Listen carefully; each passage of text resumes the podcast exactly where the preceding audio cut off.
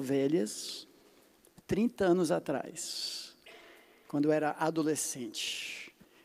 Então é muito gratificante ver o poder de Deus e o que Ele tem feito através das pessoas. Antes de entrarmos na mensagem, temos alguns preliminares hoje. É, eu gostaria, sei que alguns nos conhecem, mas outros não, mas algumas palavras de introdução também, é, para você saber quem nós somos e o que nós estamos fazendo aqui. É, eu sou norte-americano, fica óbvio assim que eu abrir a minha boca, odeio quando as pessoas lá na cidade falam, você não é daqui, né? Não, não sou daqui, só 31 anos de vida e você tem 27. Eu estou bem mais brasileiro do que você é. Então, mais da metade da nossa vida, da minha aqui, da minha esposa, ela foi criada aqui, porque chegou com os pais para fundar o seminário bíblico Palavra da Vida, em 1963. Eu sei que é difícil acreditar que ela já estava viva naquela época. Eu não posso falar a idade dela, mas ela tinha três anos naquele ano, de 1963. E o senhor Davi Cox, meu sogro, junto com a dona Mary Ann, começaram o então Instituto Bíblico Palavra da Vida. As más línguas dizem que a única razão que eu ainda tenho meu emprego hoje é porque meu sogro é o fundador é, da escola onde eu leciono desde 1987. Inclusive, iniciando o programa conhecido como o Projeto Marcos, fizemos isso em 89. Em algum momento, o bastão passou para o próprio Marcos, escrito um pouco diferente, mas levou adiante. Hoje chama-se CLD. Curso de liderança e discipulado. Já chegaram os alunos duas semanas atrás, estão em recesso agora. Temos 69 alunos esperando o último porque queríamos o alvo, o pedido de oração foi número 70. Talvez seja o seu filho ou o seu neto. Só falta você bancar. Se alguém tiver interesse, ainda estamos aceitando. Esse último aluno até aceitaria mais um ou outro. É, fale conosco depois, porque tem esse espaço também no projeto, é, no curso teológico ministerial para aqueles que visam o ministério é, mais ou menos de tempo integral, pode falar conosco. Também desde 1987, eu sou um dos pastores da primeira igreja batista de Atibaia, a PIBA, é a igreja de mais ou menos 1.300 membros, múltiplas congregações. Primeiro eu fui pastor de adolescentes, depois de jovens, é, depois iniciamos o CAPIBA, Ministério de Casais, da primeira igreja batista de Atibaia. E a partir de 99 me tornei o pastor de exposição bíblica. Que privilégio de abrir as escrituras e trabalhar livro por livro, versículo por versículo, pela palavra de Deus. É o que nós fazemos hoje. Só que Deus hoje mudou um pouco o nosso ministério. Já há 30 anos ministramos para casais, famílias, é a nossa paixão. E com isso nós também temos filha, família. Vocês já conhecem alguns, mas eu, por eu não conseguir lembrar o nome de todo mundo, eu deixo a minha esposa apresentar a nossa turma. Bom dia. Deus nos deu seis filhos.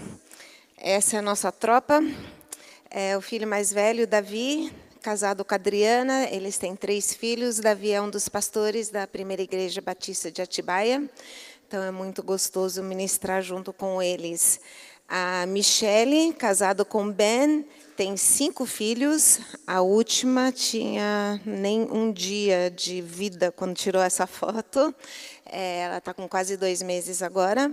E a Shelly e o Ben também trabalham conosco na PIBA. O Ben trabalha como programador de computadores, mas ele investe vários dias da semana no ministério chamado Pregue a Palavra, que é, treina pastores a voltarem a ter confiança em pregar as Escrituras. Nosso filho Daniel, casado com a Rachel, tem três filhos. O Daniel é capitão da Aeronáutica Americana, então ele mora nos Estados Unidos. E ele e sua esposa são muito envolvidos na igreja deles. O filho Steven, casado com a Hannah, tem dois filhos. O Steven é pastor e dirigente de louvor numa igreja nos Estados Unidos.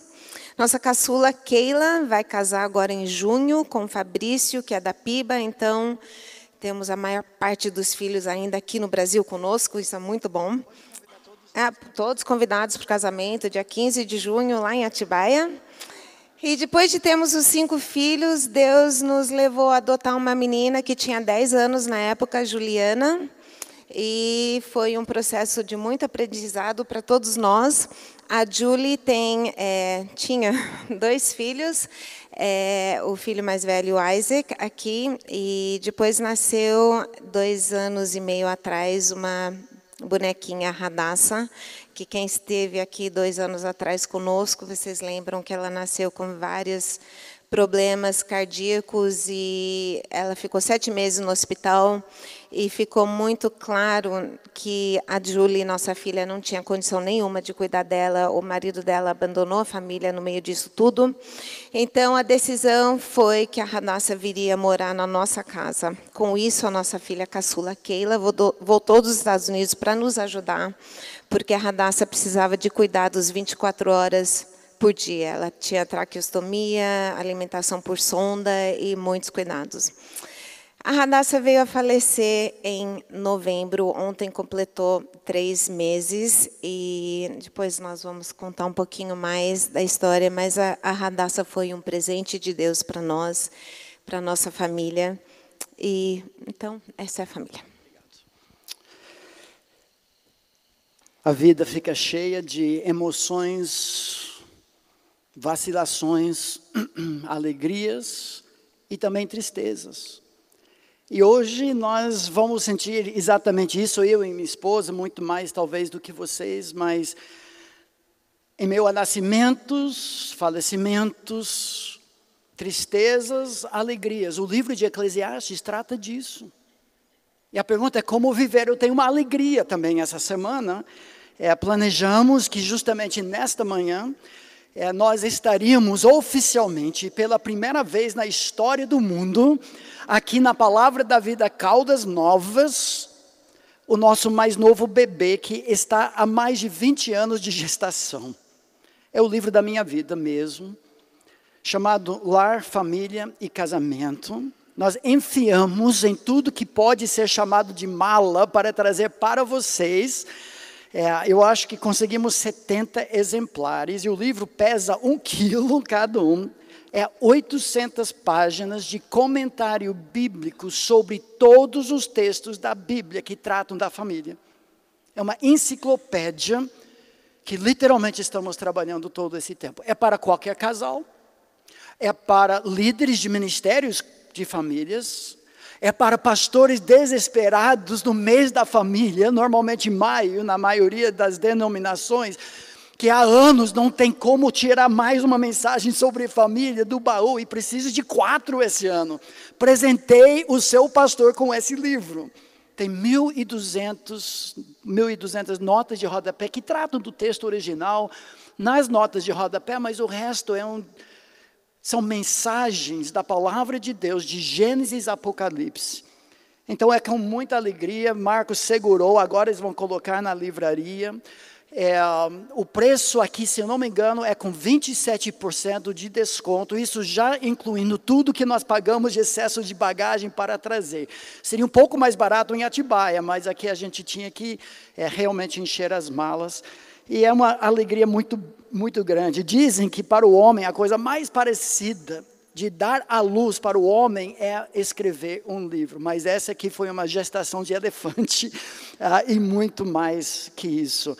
Marcos, que eu saiba, acho que já vão, ah, já estão lá. É número limitado, é, mas vocês fiquem à vontade para fazer isso hoje. Acho que amanhã à noite nós vamos também falar um pouco mais, e se alguém quiser que a gente autografe, dizem que o livro vale mais depois da morte do autor. Então, pense nisso. É, vamos orar e pedir, clamar a Deus. Eu preciso de muita sabedoria hoje, vocês vão saber daqui a pouco é, por quê. Obrigado, Senhor, pela tua palavra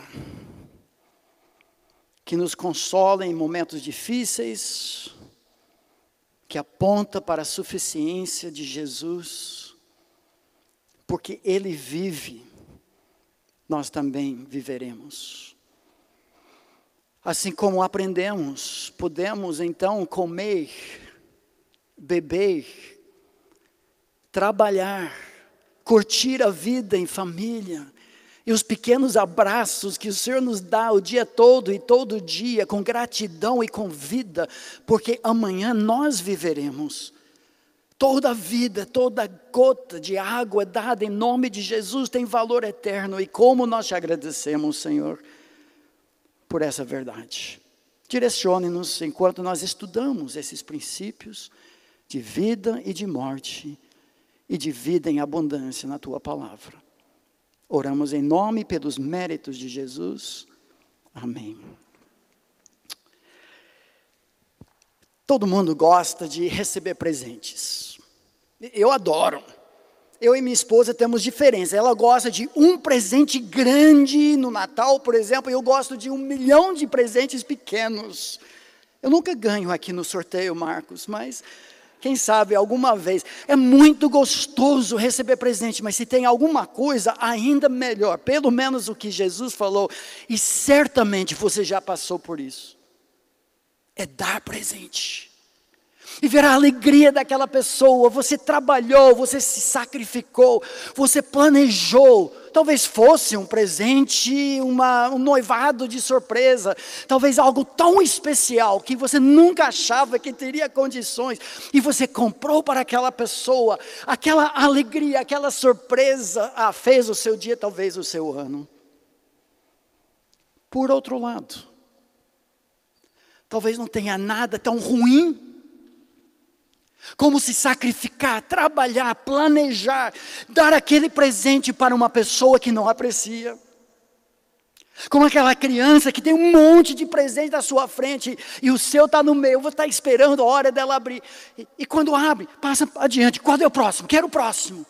Nem obrigado diz, como é horrível. Ah, meus amigos, nós somos assim. Com nosso Deus todo belo dia. Ele coloca presentes na nossa frente que ele planejou, aquele pôr do sol,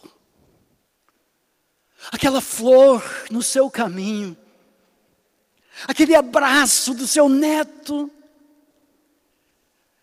A minha sogra, que coincidentemente encontra-se nesse momento na UTI em Atibaia, na terça-feira, vindo para cá, nós descobrimos que no mesmo dia a mãe da minha esposa e o meu pai, ele nos Estados Unidos, ela no Brasil com arritmia cardíaca na UTI, em dois continentes, nosso coração rachado. Mas ela diz, ela está bem, depois a gente explica mais, mas ela chama isso os pequenos abraços de Deus. Mas sabe, a minha natureza, talvez a sua também, é passar por cima desses abraços de hoje, porque estamos esperando algum abração amanhã. Um presentão que nós esperamos, almejamos, cobiçamos. O livro de Eclesiastes, como é precioso, porque nos ensina a curtir aqueles abraços de Deus nas coisas pequenas. Nós murmuramos, nós resmungamos, nós reclamamos, e Deus o dia todo está dando para nós refeições deliciosas. Um chocolate de presente, um café tão gostoso, uma mensagem que nós recebemos de encorajamento, boas novas vindo de uma terra longe. São os pequenos abraços de Deus. Infelizmente, Passamos por cima disso.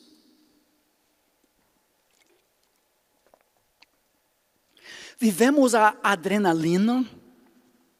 Nós somos como o jegue, com cenoura, colocado na frente e, e faz o jegue andar, porque está sempre atrás do que vem depois. Ele nunca chega na cenoura. Nós somos assim. Nós desperdiçamos o dia de hoje. Em frases mais ou menos assim. Eu não vejo a, vejo a hora de. Você preenche o espaço. Eu preenchi. Como muitos de nós vivemos. Não vejo a hora de me formar.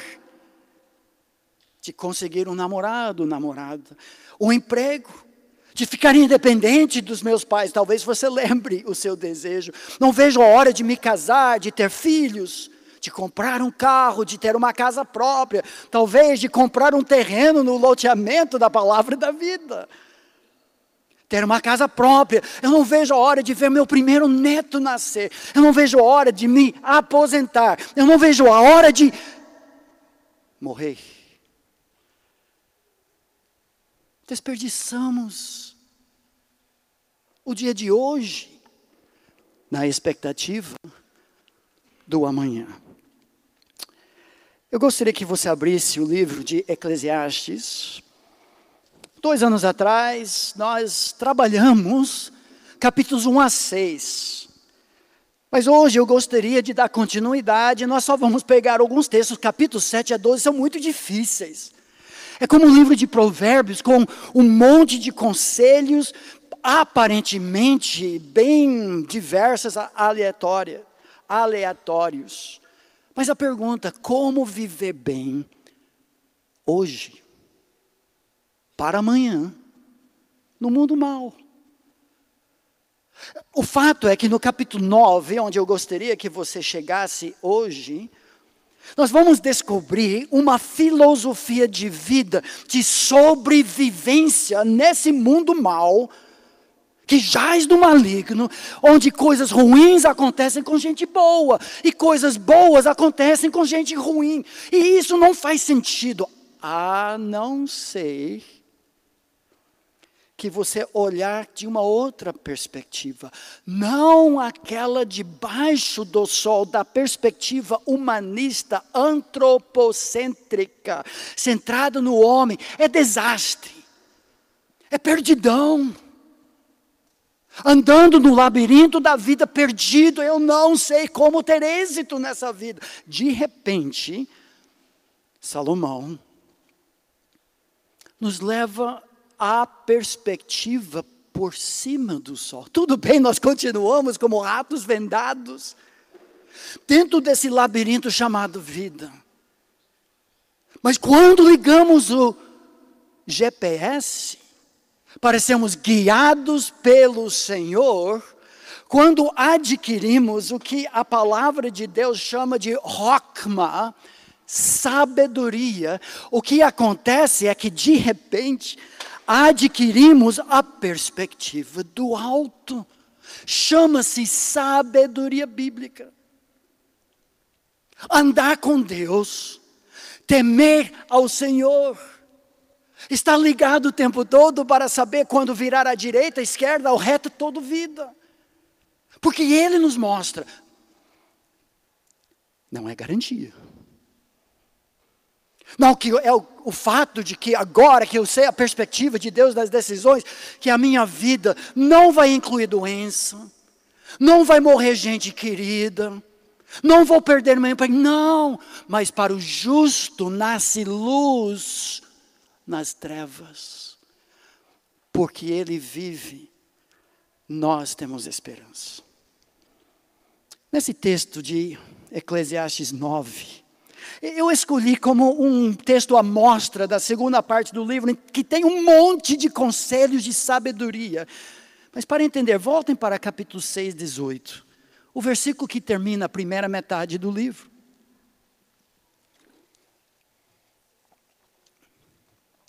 6,12, desculpa. Essa parte da perspectiva pessimista debaixo do sol termina com uma pergunta, duas de fato. O desespero do autor, ele levanta essa pergunta, pois quem sabe o que é bom para o homem? Durante os poucos dias da sua vida de vaidade, palavra repetida 37 vezes, revel, vapor, a vida é tão breve, tão curta. Quem sabe o que é bom nessa vida breve, que gasta como sombra? Segunda pergunta: quem pode declarar ao homem o que será depois dele, debaixo do sol? A resposta a essa pergunta é única, um, uma resposta: Deus. Deus sabe o que é bom. Suba a escada, adquira a perspectiva, abrace-o como seu Salvador e Ele endireitará os teus caminhos. Deus é quem sabe o que acontecerá amanhã. Nós somos os ratos vendados. Nós não sabemos como ter êxito, nós não sabemos nada sobre o amanhã, mas Ele sabe. Nós não sabemos que horas são em termos da nossa vida, mas Ele segura o tempo em Suas mãos. Como essas verdades nos consolam, meus amigos. Por, por isso, logo depois, no capítulo 7, versículo 1, na sua Bíblia, provavelmente você tem uma série de palavras, frases que começam assim: melhor é uma coisa do que outra. No hebraico, essa palavra é a mesma palavra de 6,12. Quem sabe o que é bom? Resposta: Deus. Bom é, essa tradução literal. Bom é a boa, a boa, a boa fama do que o unguento precioso. E o dia da morte, boa é, o bom é melhor do que o dia do nascimento. Esquisito isso. Mas a razão é porque todo o potencial do nascimento de um bebê virou realização. Aquela criança que vai ter lutas nessa vida. A pessoa que encerrou a sua carreira já ganhou a vitória. Então, o autor, numa série de cláusulas de sabedoria, responde: o que é bom? Bom é isso melhor do que aquilo. Ou seja, a vida não é vaidade. Se uma coisa é melhor que outra, isso pressupõe um Deus soberano, um Deus que vê, um Deus justo que não é injusto para esquecer de cada ato de justiça, ou seja, tudo que nós fazemos aqui na terra, até o comer e beber, o trabalhar e a vida familiar será lembrado para todos sempre. Então, isso nos leva para uma filosofia de vida, no capítulo 9. Três reflexões sobre a vida boa. A primeira diz isso. Meu amigo, a vida é imprevisível. Nós não sabemos o que virá amanhã. Por isso, confie na soberania de Deus, doutrina que nos consola. Depois disso, ele muda, vira a mesa, num certo sentido, e diz: a vida é previsível, porque todos morrem. As estatísticas comprovam isso. Último, última pesquisa comprova que um em um morre. Certa vez, um produtor de filmes, Woody Allen, Disse: Não é que eu tenho medo da morte, é que eu só não quero estar lá quando acontece comigo. Ninguém escapa. Só que a previsibilidade do imprevisível, a nossa morte, nos faz viver melhor. Prepare-se. Mas o centro desse texto, onde nós vamos terminar, porque no início a realidade da vida é um pouco pesada. Muito. Mas à luz disso, Salomão, inspirado pelo Espírito, vai nos dar conselhos de como viver hoje, recebendo aqueles presentes, aqueles abraços de Deus que Ele preparou hoje para você. Daqui a pouco, no coffee break, no ensaio do coral. Mais uma refeição, a gente sai daqui com sete quilos a mais, é benção, meu amigo. Na, na quarta-feira começa a sua dieta. Aqui, abrace aquela comida que Deus proporcionou. Esse sol brilhante, maravilhoso. Bom, isso vamos deixar para outra hora. Aqui que é a lição.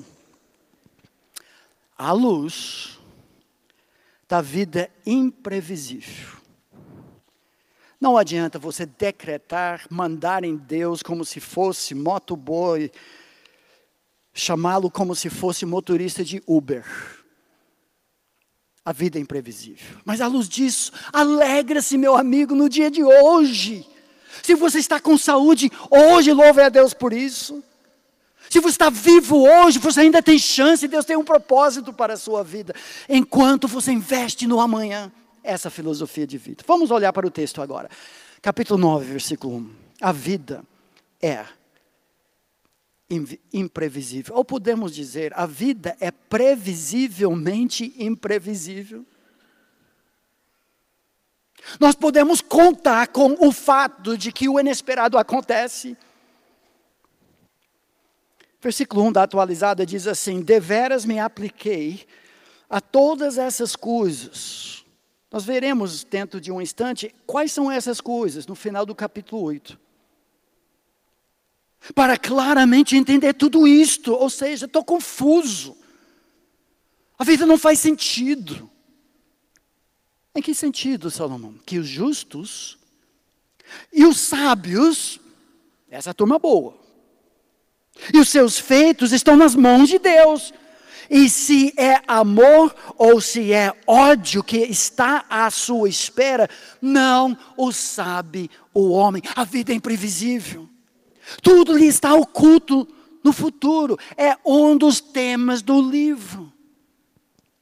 Você não sabe quando vem o diagnóstico de câncer, mas eu fiz horas ansiosas minha vida toda. Meu amigo, se você viver o suficiente, provavelmente você vai ficar com câncer. A chuva do Senhor cai sobre o justo e o injusto. Não dá para perceber na plantação da seara do Senhor quem é joio e quem é trigo. Isso só na safra, não é pelas, pelos resultados. Claro que a vida do justo, que segue a palavra de Deus, todas as coisas sendo iguais, tem uma família mais estruturada, finanças mais estruturadas, mas coisas ruins acontecem. O autor não entende isso. Olha o versículo 17 do capítulo 8. É isso que ele está dizendo. A vida é um mistério. Não é que Deus é contra você. Não é que Deus não gosta de você. Essas coisas acontecem com todo mundo. Como você vai lidar com isso na sua vida? 8,17. Contemplei toda a obra de Deus e vi que o homem não pode compreender a obra que se faz debaixo do sol. Por mais que trabalhe o homem para descobrir, não a entenderá. E ainda que diga o sábio que haverá a conhecer, ah, não, eu vou conseguir decifrar os mistérios do universo, nem por isso a poderá achar. Ou seja, a sabedoria divina é ótima, a palavra de Deus, numa vida cheia, controlada pelo Espírito. Ah, conhece muitos segredos do universo, mas nunca vai decifrar tudo. Porque a vida é previsivelmente imprevisível. No capítulo 3, voltem em suas Bíblias só para ver como ele desenvolve esse tema. Um dos versículos que eu mais gosto Deus plantou em seu coração, crente e descrente. Quem conhece a Deus pelo Filho Jesus é aquele que é ateu, mas todos nós temos um desejo de decifrar os segredos do universo, de descobrir como ter uma vida de substância e não como tanta areia, ou talvez algodão amargo na nossa boca. Talvez no início tenha um gosto legal, mas logo se dissipa e deixa um gosto ruim. Olha o que ele diz: tudo fez Deus formoso no seu devido tempo, também pôs a eternidade no coração do homem, sem que este possa descobrir as obras que Deus fez desde o princípio até o fim. A vida inescrutável, a vida imprevisível. O fato que Deus ceifa uma vida saudável, jovem, no meio da multidão. Nos lembra, eu não sei sobre amanhã. Eu preciso é curtir o dia de hoje, na esperança de amanhã, e receber os abraços de Deus. No versículo 14 do mesmo capítulo, diz assim, 3,14: Eu sei que tudo quanto Deus faz durará eternamente. Nada se lhe pode acrescentar e nada lhe tirar. E isto faz Deus para que os homens temam diante dele. A vida previsivelmente imprevisível faz com que busquemos a Deus. Ele segura o tempo em suas mãos, o tema de capítulo 3. Nos últimos três anos, quase, a Kelso comentou, mas vai contar um pouco mais. Como essa vida imprevisível é difícil. Ainda estamos nos recuperando disso, mas agarrados num Deus soberano, No mundo imprevisível, só podemos confiar nele. Uns três anos atrás, é, estivemos ministrando na Coreia do Norte, quando a Hadassah, Coreia do Sul, desculpe, Coreia do Sul, quando a Radassa nasceu e então foi descoberto que ela tinha os problemas, mas nós não imaginávamos, não fração de entendimento do, da implicação que teria isso na nossa vida. Uns meses depois, é, estivemos numa conferência com missionários da Palavra da Vida na Europa. Enquanto lá, tivemos uma conversa com o diretor é, internacional da Palavra da Vida. E nessa conversa, ele nos convidou para iniciarmos um novo ministério é, de ministrar para as famílias missionárias da Palavra da Vida que muitos saem é, muito jovens e não têm muita formação da área de família e se encontram num país estranho com muitas dificuldades, pouco dinheiro, muito ministério, muita atenção. E eles viam uma necessidade grande. Então, fomos convidados a iniciarmos esse ministério. Nós saímos de lá pensando, é isso, é isso que Deus quer para nós. Então, nós vamos continuar os ministérios no Brasil, mas também focar umas viagens, algumas por ano, para focar nas famílias da Palavra da Vida. Pouco tempo depois, Deus nos deu a radassa dentro de casa, é, totalmente debaixo da nossa responsabilidade para nós foi algo um contrassenso. Por um lado, Deus nos chamando para estarmos cada vez mais fora, e por outro lado, presos com os cuidados de uma bebê que o máximo de tempo que tinha, sem ter que fazer alguma coisa com ela, era de duas horas, e isso acontecia apenas duas vezes em 24 horas. Então, eram cuidados diretos. E ficamos muito confusos. Como? Como fazer isso tudo? É, eu não posso dizer que nós aceitamos de uma forma muito boa. É, tudo isso foi um tempo de muita confusão, de muito questionamento, de muito cansaço, muito estresse. É, nossa filha voltou para nos ajudar, porque era impossível uma pessoa cuidar assim esse tempo todo. E Deus foi nos abençoando com muitas pessoas que nos ajudaram, ou financeiramente, para contratarmos enfermeiras, ou pessoas da nossa igreja que vieram nos socorrer e aprenderam a cuidar da radaça.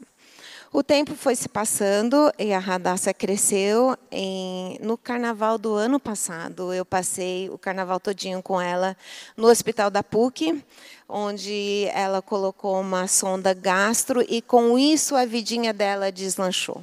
Até então ela não pesava nem 5 quilos e ela tinha um ano e meio, mais de que um ano e meio. De repente ela começou a engordar, começou a ser uma criança que estava se desenvolvendo, muito, muito feliz. Todo mundo que lembram da Radassa, era o sorriso dela, a alegria dela. Ela vivia batendo palma, pedindo as musiquinhas, fazendo gestos e tudo. Com isso, estava correndo o processo de adoção. Nosso filho Steven, que é pastor nos Estados Unidos, ele e a nossa nora entenderam que Deus estava pedindo para eles adotarem a Radassa. Eles viram que não era para nós começarmos tudo de novo e criar mais, mais um depois de ter criado, criado seis. E a nossa filha adotiva, ela concordou de assinar os papéis. Então, foi um processo muito complicado por ser interna é, adoção internacional, mas estava tudo correndo muito bem, muito mais rápido do que o normal. Nós vimos claramente a mão de Deus nisso tudo. Ao mesmo tempo, eu e a Keila, nossa filha, fazendo de tudo para ela engordar, ela tinha que chegar nos 10 quilos para fazer a cirurgia cardíaca, que iria então é, aparentemente resolveu o problema dela e ela então seria mais como uma criança normal. Então estava tudo correndo, a cirurgia estava para sair, a papelada da adoção estava quase pronto. Pensávamos que nesse mês agora Steven e Hannah já estariam aqui conosco para eles finalizarem a adoção. Quando foi no finalzinho de novembro, numa consulta normal na PUC, com a cardiologista, disseram a PUC lá de Campinas, não, ela está bem, mas ela tem que fazer essa cirurgia, está chegando próximo, mas tem que fazer um exame. Tudo através do SUS é muito demorado. Então, nós correndo atrás de ver tem alguma, alguma forma de fazer esse exame no particular. Passaram alguns dias e nós vimos a coloração dela ficando cada vez mais roxa. Ela já era roxinha por não ter muita oxigenização, mas ela estava ficando mais. Eu levei na cardiologista dela em Atibaia, ela falou, pode correr para PUC, ela precisa ser internada. Então, eu levei. Na terça-feira, ela internou e para nós, ela já tinha passado tanta coisa e Deus estava fazendo tudo tão assim que nem passou na nossa cabeça de ter alguma dificuldade. Eu passei aquela noite com ela na UTI, na manhã seguinte a nossa filha foi, passou e na próxima manhã da quinta-feira, dia 29 de novembro, é, acordamos com a notícia daquela, a cirurgia vai sair hoje para nós é, foi uma, uma resposta, estávamos regozijando. Finalmente vai sair a cirurgia dela. Nosso filho Steven, que seria o pai dela, ele escreveu: Quem sabe Deus vai resolver as duas questões maiores que nós temos hoje. Porque eu tinha a reunião com o advogado naquele dia para ir é, para ver a papelada dela. Mal sabíamos que Deus tinha outro plano. Realmente, os dois problemas maiores foram resolvidos naquele dia, mas de uma forma totalmente inesperada.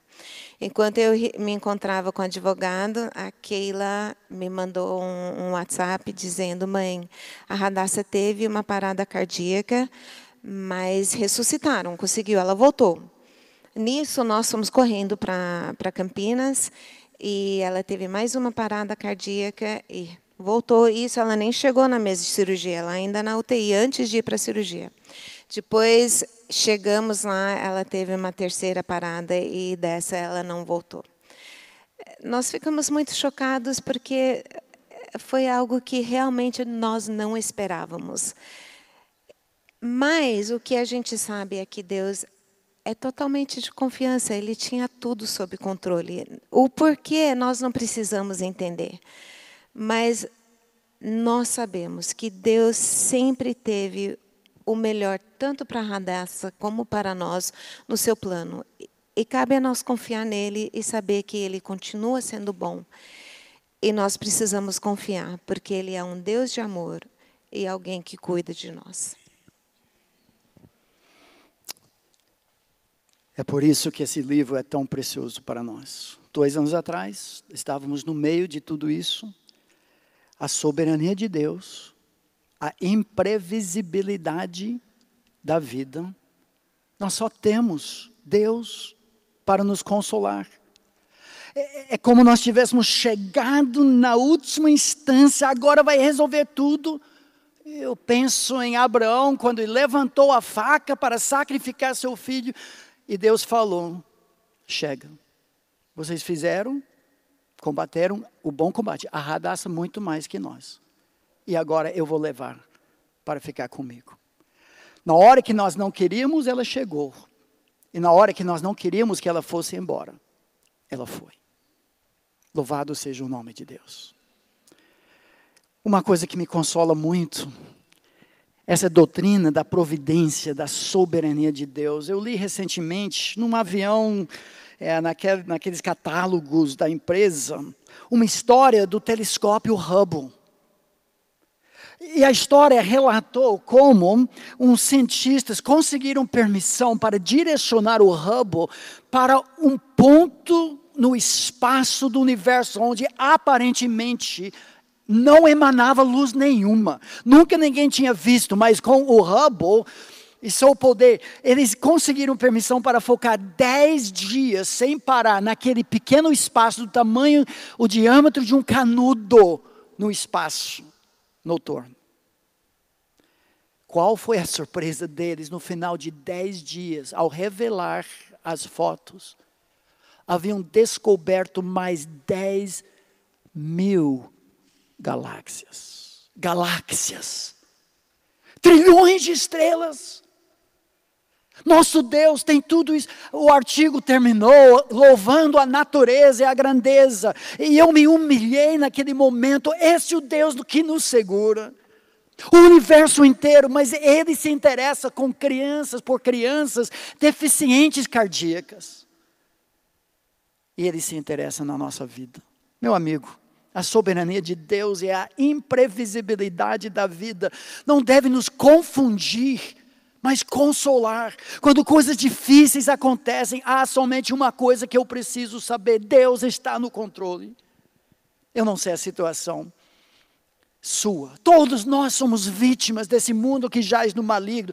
Não há uma família aqui que não passa por lutas, dificuldades, imprevisibilidades, mas Deus tem tudo sob controle e Ele promete àqueles que estão em Cristo Jesus que Ele vai fazer com tudo, que tudo isso coopere para a glória dele e a imagem de Cristo em nós. Nós queremos saber que horas são na história do universo e na nossa vida, história particular, e Deus não revela. Essa foi a primeira pergunta que eu aprendi quando eu aprendi português. Que horas são? Até hoje eu não sei a resposta. Não sei. Nós não sabemos que horas são, mas sabemos quem segura o tempo em suas mãos. Amém? Mas tem mais, olha versículos 2 a 6, versículos difíceis, mas vamos explicar rapidamente. A vida é previsivelmente imprevisível. Como então viveremos? Agarrados em Deus. Mas agora aprendemos o contrário: a morte é imprevisivelmente previsível. Todos morrem, só não sabemos quando. Olha o que diz versículos 2 e 3, capítulo 9 de Eclesiastes. Tudo sucede igualmente a todos. O mesmo sucede ao justo e ao perverso. Ele não entende, é um enigma. Não é justo ao bom, ao puro e ao impuro. Assim ao que sacrifica, como ao que não sacrifica. Ao bom como ao pecador, ao que jura como ao que teme o juramento. Este é o mal que há em tudo quanto se faz debaixo do sol. A todos sucede o mesmo. Sabe o que ele está dizendo? Todos nós vamos morrer. Nós não sabemos onde, todos nós vamos nos acidentar, todos vão ter dor de dente. A vida é assim, como viveremos então? Também o coração dos homens está cheio de maldade, é por isso Nele há desvarios enquanto vivem, depois rumo aos mortos. Ele nos lembra o que ele falou no capítulo 7, 2: melhor é ir à casa onde há luto, do que ir à casa onde há banquete. Por quê? Porque no luto, melhor do que o baile, do que a festa da farra, você é forçado a examinar a sua vida e viver melhor.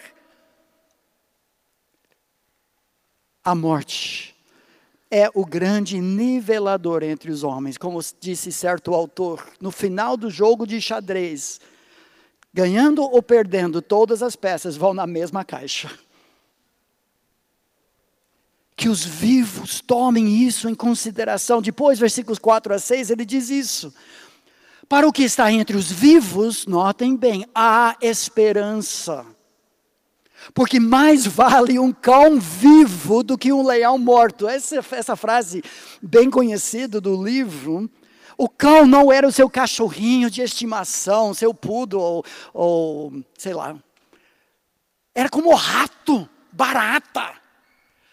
Cachorro era bicho odiado, do lixo.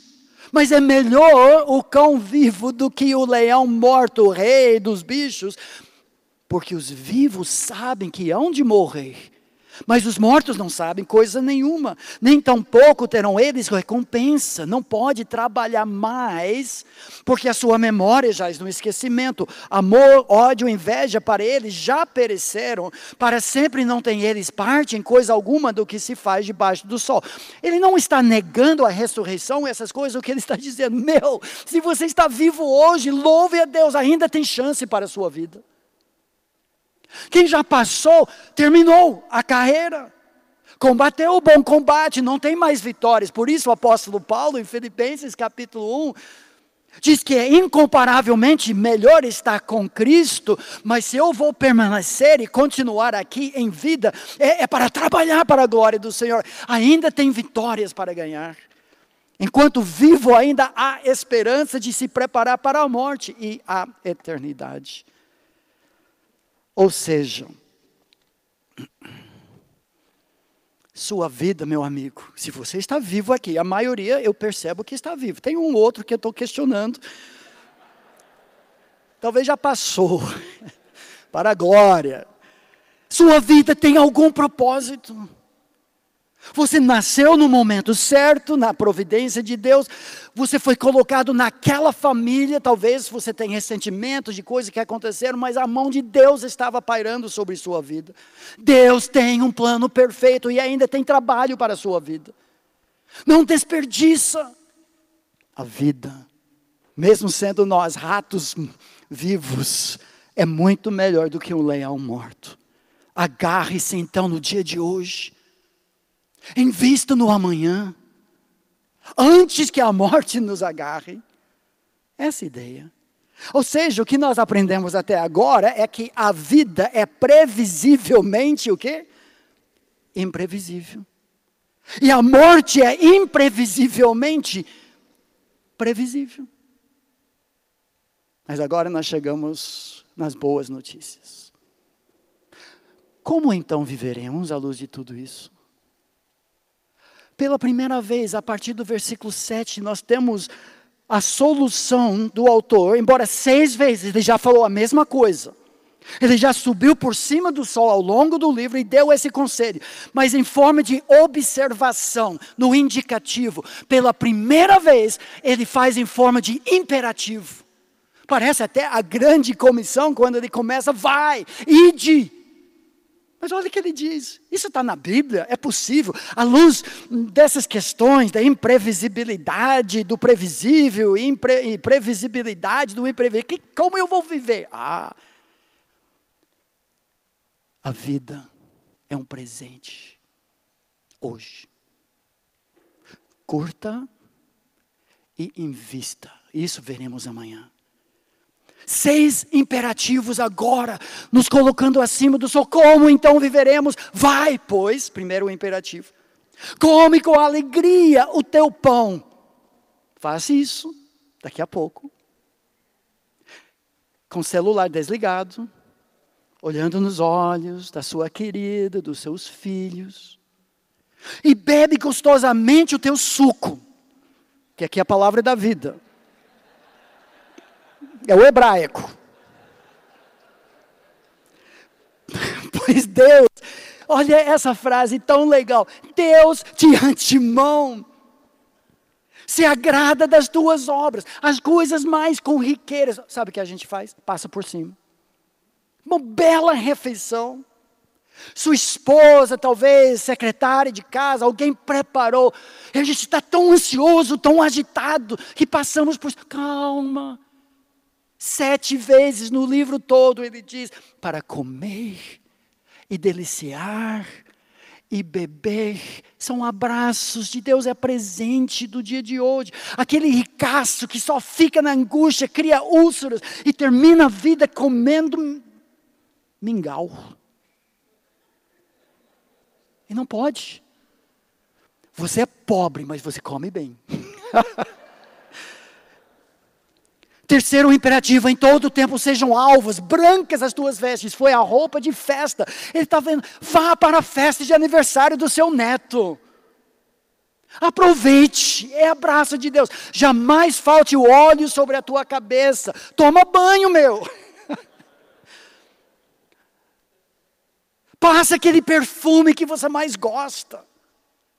Olha o que ele diz.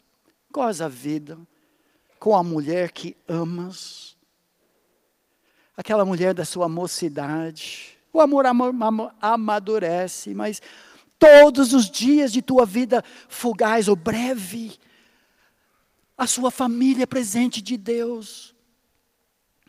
Não viva para trabalhar. Trabalhe para viver e curtir esse presente, os seus filhos. Salmo 127, coloque isso em termos dos filhos. Inútil será, será levantar de madrugada, ser o último a sair da empresa, perder a vida dos seus filhos. Deus dá sono para os seus amados e depois diz: herança do Senhor são os filhos. Salmo 128, os netos. É benção sobre benção na sua vida, não passe por cima disso vivendo no amanhã. Os quais Deus te deu debaixo do sol, porque esta é a tua porção, é o abraço de Deus nessa vida pelo trabalho com que te afadigaste debaixo do sol. Certa vez, meu professor do seminário, hoje falecido, disse assim: a cara de muitos cristãos faria uma ótima propaganda para o livro de Lamentações. Chatos nós somos. Eu brinco, batizados, pelo menos os batistas, os presbiterianos nem tanto, mas os batistas, batizados por imersão em suco de limão com vinagre.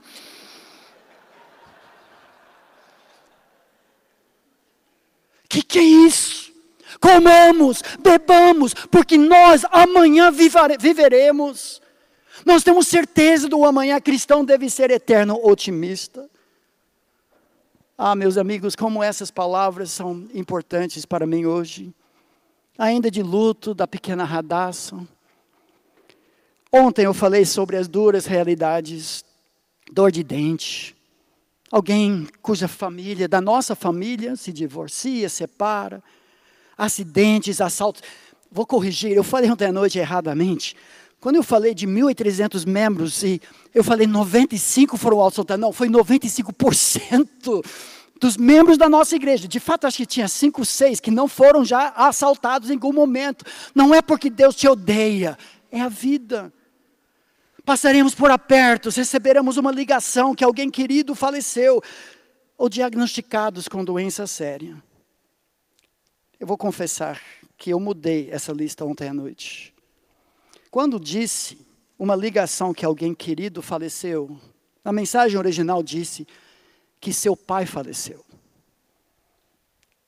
E eu recebi essa ligação hoje de manhã. Que meu pai faleceu.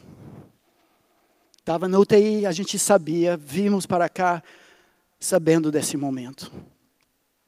Já estamos marcando passagem, assim que chegar, saímos daqui, porque nos Estados Unidos pode estender, é comum em uma semana provavelmente sábado, do outro sábado, uma semana de hoje, será o culto e nós vamos para os Estados Unidos às pressas, saindo daqui. É isso que o autor está falando. Não podemos permitir o que não podemos controlar, estragar o que podemos curtir. A vida acontece, a morte é previsivelmente imprevisível, acontece. Como viveremos então?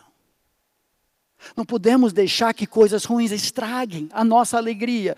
E aqui nós terminamos onde nós começamos. Se nós não curtimos os presentes de Deus, nós desonramos aquele que nos presenteou.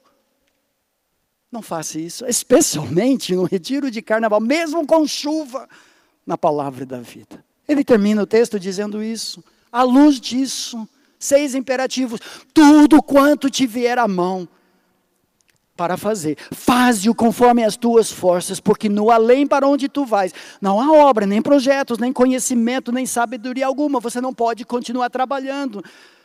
Ou seja, o resumo de tudo isso, faça tudo o que você puder, enquanto vivo. Enquanto poder, em seu poder. Tema Deus, ande com Ele.